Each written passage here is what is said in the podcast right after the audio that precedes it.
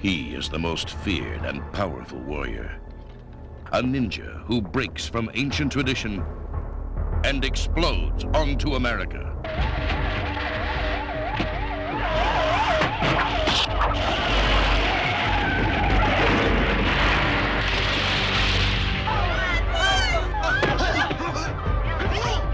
His soul possesses the body of an innocent woman and transforms her into a lethal assassin.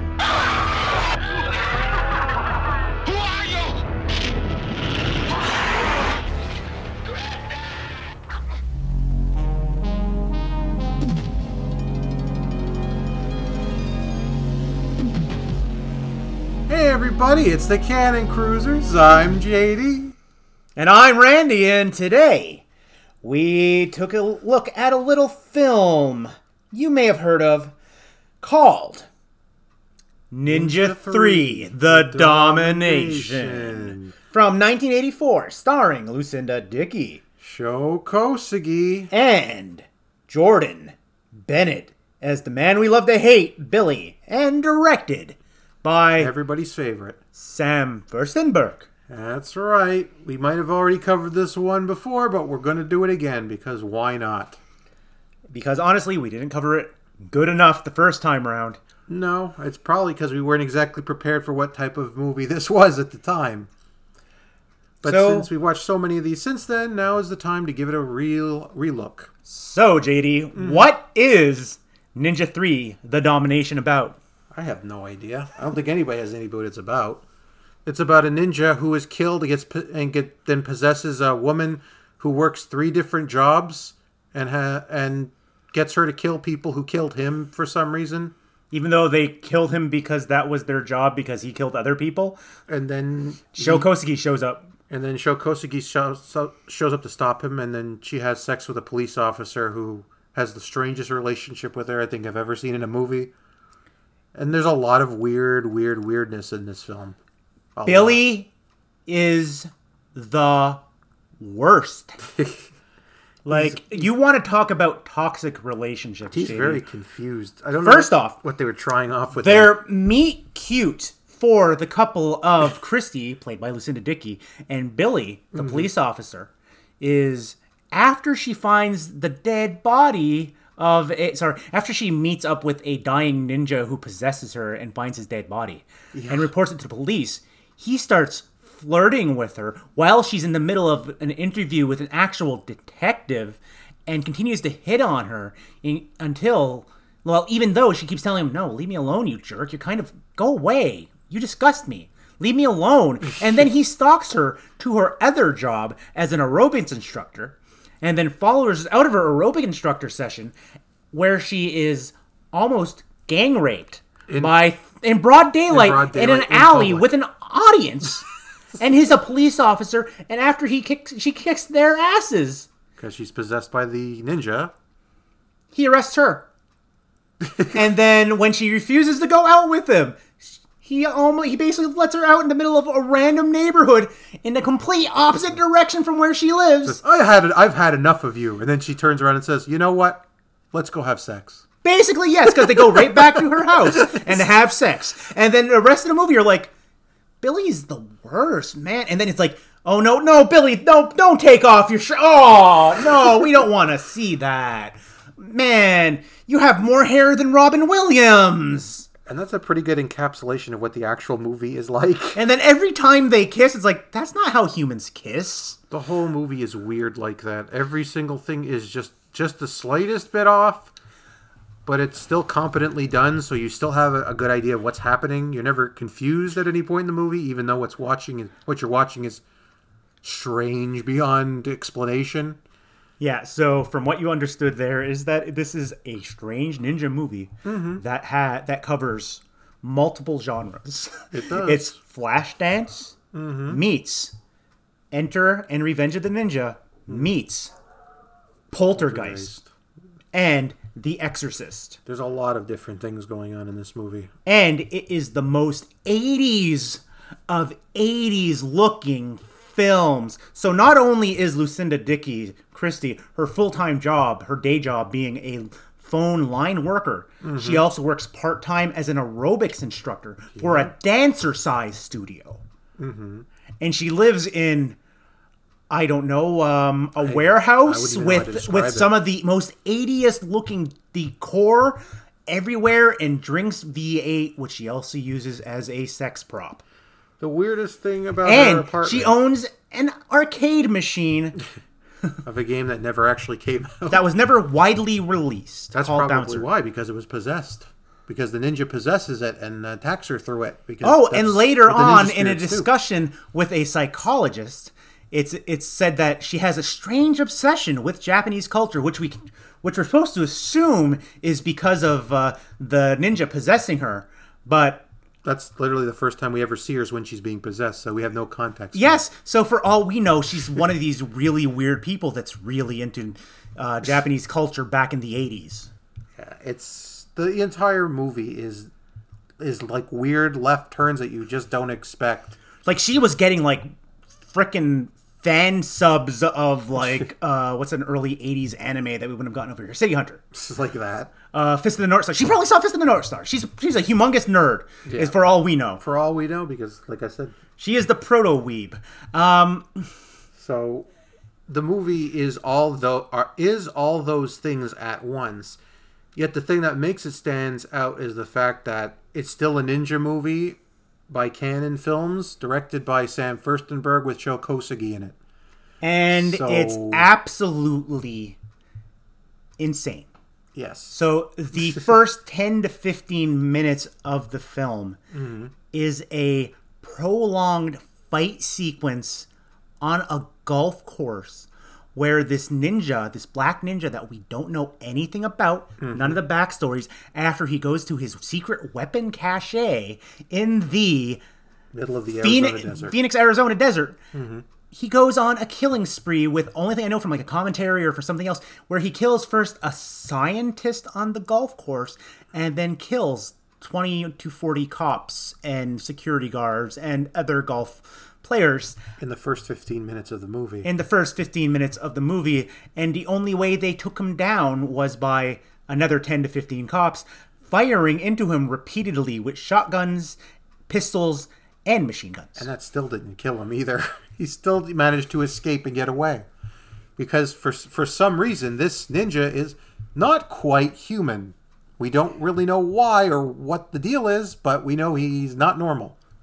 Just so that he could run into Chris Christie, the sexy phone line worker, um, and give her his sword so that he can possess her, so that she can get revenge on, all all, the people people. that killed him Yeah. after he killed all of their people. And oh, also we mentioned there was a uh, helicopter crash and multiple vehicles flying over ridges into the water and Pretty sure in the in the first 15 minutes of this movie more people died than the entirety of the first four uh, Friday the 13th movies. yeah. That's how many people died. And then because reality in this world of the movie is so weird, people just treat this like it's a normal day in uh, Phoenix. Like there's no announcement by the president, there's no announcement by the mayor, there's no discussion about the loss of life that just occurred. no funeral. There's no funerals. The only funeral we get in the movie is for one cop, and this is a cop that is later killed in a hot tub with two hookers yeah, even though there was one who was killed before in his family home. Who literally didn't do anything to deserve it. He just was He, playing he just pool. looked, he just looked greasy and crooked as all hell, and was very prominently there when killing the ninja. Yeah, uh, that's that's that's the insanity of this movie, and we didn't even. And that doesn't even get us to the halfway point of the movie. We also didn't even mention the fact that that the title itself is bizarre because there's no Ninja One or Two. It's literally just called Ninja Three: The Domination for some reason. It has nothing Okay, to so- do with anything. With the original ending in mind for this film, I could have understood the Ninjas 3 to be Sho Kosugi, the Black Ninja, and then with the original ending being Christy, Lucinda Dickey's character, because then you would have three ninjas in the film, because only a ninja can destroy a ninja. But then they changed the ending because of this, his Kosugi's disbelief that a woman could be a ninja, and uh, yeah, whole thing there. And Yeah, that, that's that's really that's why oh, okay, like that would be my understanding why it would have been Ninja Three, but it's also the third Ninja film. But then the domination we get because well, this ninja absolutely dominates anybody he fights with, and mm-hmm. then also the possession domination part of it. Yeah, it's it's kind of a hard movie to describe. I mean, how do you even say what this is? Like, if if you like ninja movies, you should watch Ninja Three: The Domination. But then you'll watch and go, "What is with all this possession stuff?"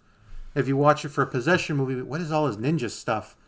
Watch it for a Flashdance movie. Why are people being murdered left, right, and center?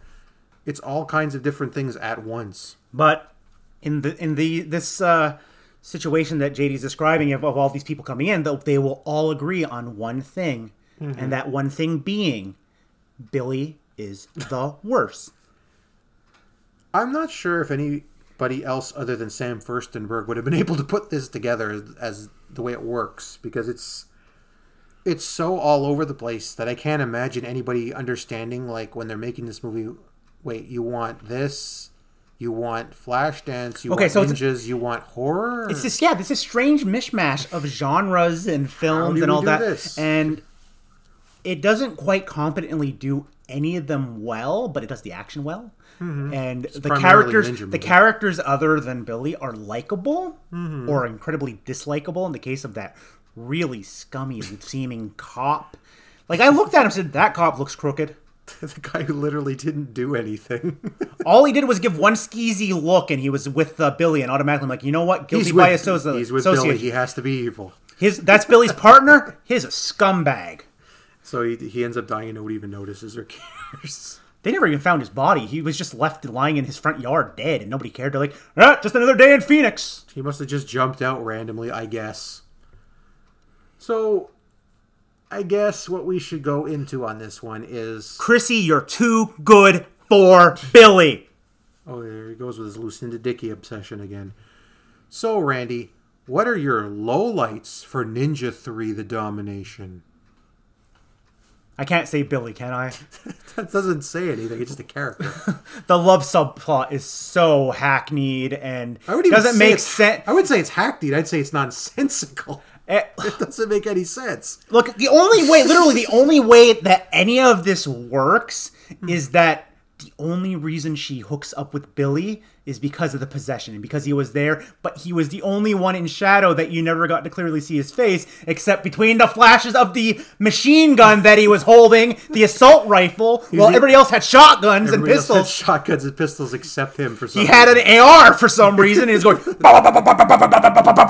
And he's the only one who who he didn't she didn't go after because apparently the ninja didn't hate him that much Oh no! The apparently the ninja was in love with him because even though uh, Christy didn't like him, Christy didn't like him at all. Suddenly, uh, turned on a dime when she's about to be abandoned in the middle of the worst neighborhood in Phoenix. Yeah, sure, come back to my place and I'll seduce you. because the the relationship doesn't make any sense. It's just bizarre. It's probably the weakest part of the movie because unlike the rest, which has its nonsensical moments, you can still follow it and you can understand the flow of events. And that one You can understand the rationale. Yeah. And that one, there's like there's no rationale. It's just okay. Now I'm doing this. Now He's I'm a doing creep, this. Now I'm though. doing this. like literally a creep. That whole thing of like, no, he literally followed her from the police station Mm-hmm. to her job, arrested her, arrested and air quote her for assault when she was about to be beaten and raped in public in broad This all daylight. happens in less than a day too. Yes. it's even more weird. Yes, like if it was like and then takes advantage of uh, seemingly a woman with mental health issues. Um, it's it's just a strange, strange relationship. Doesn't make a whole lot of sense. Thankfully, though, it's not very important to the enjoyment of the rest of the movie. The rest of the movie is just balls to the wall, out there, insane. can we talk about the possession scene? You might as well because Like, okay, so actually, wait, what's your low light of the film? That would probably be my low light of the film because it didn't make any sense. The rest of it, like I said, is crazy. in a movie is, in a movie that if you look at it just the right way doesn't make sense at all that's the stuff all- that's the least sensical but it all makes logical sense when you're watching it. That's Yeah. that's the point. It's like you're watching it, like okay, I can see they're leading to this. It goes it's like the moment you it, you give it too much thought things fall apart but in the but moment, it- it, but- immediately with billy it's like no this none of this makes sense why why are you with him you're better oh, oh his the Is it because he's on? He gets top billing alongside you. I guess I don't know. I don't know. When I saw the, the listing, I thought you were going to be with Sho Kosugi's character, the way they have it uh, listed on this on the thing. That, like I said, that part was. I thought Billy would have been the bumbling sidekick, like, like not the not the uh, lead was. romance. He kind of was the bumbling sidekick. He didn't really do a whole lot except get in the way. Yeah, like I said, though, that that's probably uh, my low light. However, for highlights, um, I guess I would just go with the the general action scenes. They're always really good with Sho Kosugi's involved, and all the ones he's involved, especially his ninja movies for Cannon and the ones we watched outside of Cannon. He does a good job. There is too much to like about this movie. Too much. So let, let me, let's like I said, let's just like let's say direction is great on this film. Mm-hmm. Budgeting, as low as it is, was great on this film. They made a lot of work with what they had. It's like in Invasion USA when they used those uh, houses they had and blew them up. They Like- use that in this movie as well. The same thing. Go back to the possession scene, like the initial possession. By all accounts, this should not work. It is not scary, nothing. But it had me howling in laughter because of how insane it is. I don't think the possession scene was necessarily supposed to be scary either. I, I think it was just supposed to say that No, the second possession scene, they were trying to make it scary, but it wasn't really working. And it was stolen entirely from Poltergeist. But the first one was just meant to be like, oh, hey, here's some supernatural element. Oh, she just had sex with Billy. Uh, that must have uh, made her die, and now she's a ghost, and now she's going to be. No, I'm kidding, not the the ghost part. But she's just like, I'm. I'm being woken up because my closet is banging, and then a ninja sword, like lights come out of it, and then Yeah. katana starts floating towards me, and then I grab it and I become possessed. That's what's weird And I and. I rem- and I suddenly remember everything that the ninja knows, and realize I have to kill Billy. Because as the movie goes along, for some reason, the ninja somehow manages to get more and more powerful, even though he's dead. He manages to gain more and more power until he repossesses his corpse and has the craziest ninja magic where he literally hypnotizes other people by whistling to them, burrows into the ground by spinning, and then gets stabbed in the head and finally dies. Yeah, but that possession scene is just crazy, and Yeah. that's just one thing. And then you get crazy action, a, crazy action scenes. Yeah, James Hong um, in the exorcism scene. Mm-hmm. The only time where you have a dummy, and they're very clearly a dummy, but it's also really that was creepy. But if it was any, like, it wouldn't have worked if it was actually scary. No, it wouldn't have. It wouldn't have been right It, with the tone. it of the was movie. just ludicrous. which is the the rest of the movie is just ludicrous because the whole time you're watching like what how did they they're doing that And then just to go all to jump back, like action wise, you just go back to that first ten minutes. Mm-hmm.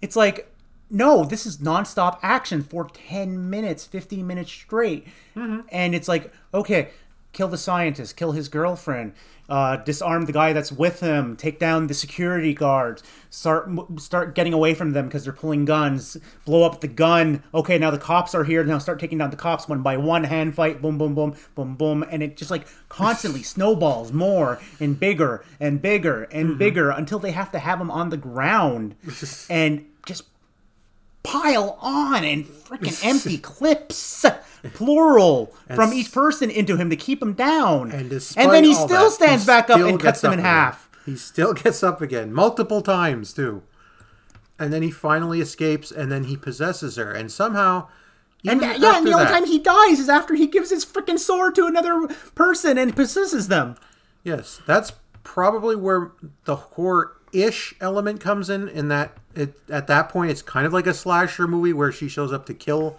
a cop, like a slasher villain does. Although they do the the sequences just like a ninja movie. i'm so- sorry i'm not going to make an argument that uh, to Dickey's a final girl she's not Not really, but it comes across, like I said, as a slasher movie in the way that part is structured. Until Sho Kosugi shows up, and then the action ramps up even more.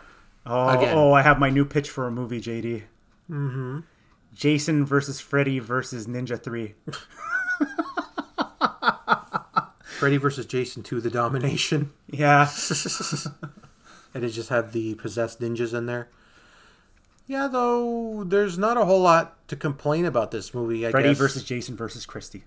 unless you, unless you just don't like to have fun watching. Yeah, a this is just a fun, cheesy movie. And it's like, I think it gets like I'm gonna be totally honest. It's like when we first watched this way back when in our first season of the Cannon Cruisers, and I'll give you the exact date that this our first episode with it was Oh, it was five years ago. like five point. years ago, and it was a very early episode It was the first season. We weren't exactly. December 31st, 2017. Mm-hmm. And we talked about it for 10 minutes, and most of it was me just going, Cuckoo bananas. Because Yeah. I thought it was funny. and, I, and I'm not funny, I know, I know that. uh, but since that time in 2017, five years ago, Yeah. I've seen this movie at least 15 to 20 times. It's one of the reasons I wanted to do some of our earlier. Um, Watching it over today, you want to know when the last time I watched this was? yesterday. Last month. I just got, I just, I'm like, I want to watch Ninja 3. Oh, it's available on streaming. I don't have to dig out my disc, so I just watched it on streaming. Yeah, it's one of the reasons I chose to rewatch this movie. The only movie I've done. watched more this year than this one was Groundhog's Day. Yeah, the, the one, that's one of the reasons I chose to watch this one because, like I said, in our first season we were still kind of getting used to it, so a lot of the movies we watch are just like kind of unsure what really to say about them. And this is one of those prime candidates because if you don't really understand these types of movies at all, going into this one blind, you'll just be blindsided. You really will have no idea what to make of it. You just be like, "What? That was crazy, bro." Let's talk about how crazy. like this one, this one is a movie that I I would I would love to frickin' see with a full house of people, Yeah. people who and, and a mixture of people who've seen it and who've not seen it, just to see their reactions and go. So, what did you think of this movie, huh? And, it- and a lot of them are gonna be like, "That was the dumbest thing I've ever seen," and the other one would be like, "Let's watch that again." What did I just watch? I don't know what I just saw.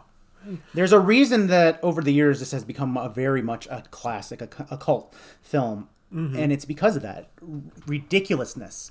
But everything about it is like earnest in how they do things. That's one of the reasons I, like I said, I like Cannon movies, especially these types of ones from this era, is because no matter what they do, is they're still trying their best to make the craziest thing they can make with what they have. I mean, And they use budget wise, budget wise. Oh, we have a house we can uh, work in here, and it's abandoned. Okay, uh, there's a bunch of um, pallets lying around. There's some Mm-hmm. loose wood. Uh, the floorboards over here seem to be a little bit weak. So, uh, how we're going to choreograph this is you're going to be trying to go up the stairs here, Mm-hmm. while the stuntman is going to be shooting everything they can find up there at you, every piece of trash, every piece of loose wood, and then you're going to pop up and come up through the floor, which is all pre, uh, like like all foreshadowed earlier on because you take a step and fall through partially through the floor, and then Yep. throughout the fight scene, you fall through the floor several times. Until he, ends it by going through upwards. Yeah, So, to take him down. Yeah, yeah. Like I said, there's not a whole lot really to complain about in this movie, unless you like you really look for it, or you just really don't understand these types of films. But like when we redid um, Breakin' Two, it's sort of the same thing. When we watched that one, wasn't in the best state. The uh, the version we were watching was not very good either. Uh, it was just not a very fun experience. in these five years, I've I've bought in one Blu-ray, which I've given to JD because I bought a better copy of the Blu-ray from from Scream Factory, and and to get the poster, which is currently hanging on my wall. yeah, and that's Ninja Three: The Domination. and it's hanging on a wall that only has that and a uh, humongous theatrical poster for Back to the Future. So that, that it's very much in a in good company up there. So how would you rate this film? Since you probably can guess what I'm giving it. I'm pretty sure what you're gonna give it. Uh, the first time we rated this one, I'm pretty sure we gave it a three because we were just saying, "Okay, I guess I'm." That was crazy. I don't know what else to say other than it's crazy. But uh, like I said, through the years, uh, we watched a bunch of these movies, uh, the, especially the Cannon Ninja movies, and the more I go into them, the more I appreciate them. So since we're only doing one of the three Cannon movies, I'll just basically tell you what I would say about all of them if we were doing them now. Is that these hold up better than I thought they would, and I'll give I'll give Ninja Three: The Domination a five, because even though, like I said, there's the whole Billy thing, which is just bizarre, it still kind of adds to the whole charm of the movie, which is just off kilter, but at the same time completely logical in its own madness. So with me, it's like yeah, I think we gave it a three. It's like I, I know I listened to the episode like uh, like last month. I think that's what prompted me to rewatch it at that time was, and in these five years, it's like watching these movies, and we've watched like what 200 Cannon films at this point. About, I think. Like almost every single one of them at this point, except for like a handful that we can't find. A lot of them. A lot of them. This has like I've come to the conclusion that this might be like a top five Cannon film, hmm. and to me, it's probably next to something like Runaway Train is probably my favorite Cannon film. Mm-hmm. So it's like it's hard for me to say. It's like yeah, no, it's like it's this is a five. Like, it's like I don't. It's I found it hard to believe that I gave it a three. Like re-listening, then rewatch it. Like no way. There's this movie is just too much fun and i don't it's like understanding these films and, and getting understanding for Cannon and getting a appreciation for these types of films. This is like a really really good movie. And um like out of the ninja movies we watch and this is including like something quote unquote newer which also is a, has references to it in there new york ninja. New York it's like Ninja. it's like this is very much one of the top ninja movies. I'm not going to say it as an action, no, even as an action vehicle. It's a, it's a good. fun movie. It's good as an action vehicle. So yeah, it's a five. It's a solid five out of five. It's like I think anybody who wants to watch a Cannon film needs to see Ninja Three: The Domination. Mm-hmm. Um, and honestly, if we go in order of my favorite ninja films, not not ex- of the proper trilogy, of the original The trilogy, Sho Kosugi trilogy. um, and not the American Ninja spin-off, no, that's a whole other thing. I would. It, it's it's it's going in the opposite order. So it's going to be three, two, one. Because 2 is an extremely solid ninja film. One, like I said, I have issues with it. It's like it's eh. But three, three. they all feel of of their time period and how they Revenge is more of a proper ninja film. Two's this, probably my favorite still, but but would- this one is just insane. two's probably still my favorite, but I would still give this one a five anyway. Yeah, this is just a lot more fun. It's just a it's it's an original movie, even though it has ideas other people were doing. It comes together in a way that nobody else could possibly do, other than Cannon Films, Sam Firstenberg, Sho Kosugi, all the people who were involved in this movie at this time. And we need to remind you that this is technically the first Lucinda Dickey role for Cannon. Technically, because it was filmed before the Breakin' movies were, even though it came out after them. It came out between them. Well, they both came out in the same year, so Yeah, Breakin' One came out first, then Ninja Three, then Breakin' Two. Like they all three, we, we had a one year of Lucinda Dickey. the year of Lucinda Dickey. Yeah, and she the- was supposed to do five Cannon films, and then but they're like, I think we're done with each other after these three. It's like you don't say because you just did. They just released three of you in one year, one year, and then and one of those other the other ones were going to be Breakin' Three or the Allan Quatermain movies where she would have paid to play the Sharon Stone character. Yeah, Breakin' Three eventually just became Rappin' and its whole other thing, and then she went I'm on- having a snack attack, and then she went on to do uh, cheerleader camp, which still hasn't been re-released. and now she just does dancing, teaches dancing. Yeah, now and- she does her own thing. But yeah, uh, all in all, like I said, this is a movie that could only been made by the people who's made when it was made, and that that makes it a very unique movie. Definitely worth watching, especially if you like any type of film from this era, because it has everything in it that you would expect. It could only have been made when it did. That's what makes it a great watch. So I guess with that said, Billy's the worst. Uh, do we have anything else? No, I think that's all. I'm just glad we decided to do some rewatches of season one stuff because, like I said, some of the stuff we didn't really do that great the first time, so it's nice to give it a a look over again and reassess. And this was definitely one of the ones I'm glad we we went over again. That's about all I've got though. I, I honestly, I think this may have been the Cannon film I've watched them rewatched the most. Yeah, I wouldn't I wouldn't put it past you. All right, everybody. I guess that's all we got on this one. So we'll see you next time. We continue our cruise through the Cannon catalog. Goodbye. and once again, Billy's the worst. Goodbye.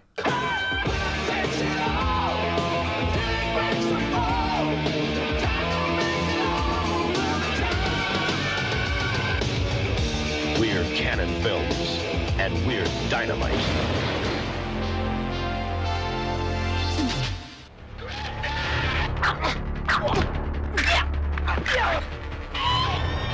I want you to help her.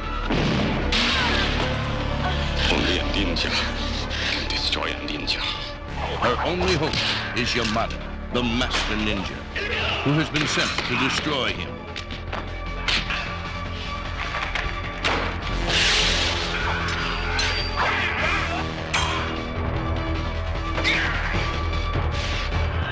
Where Revenge of the Ninja left off, Ninja 3 begins.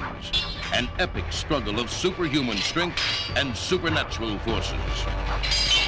Ninja 3, The Domination.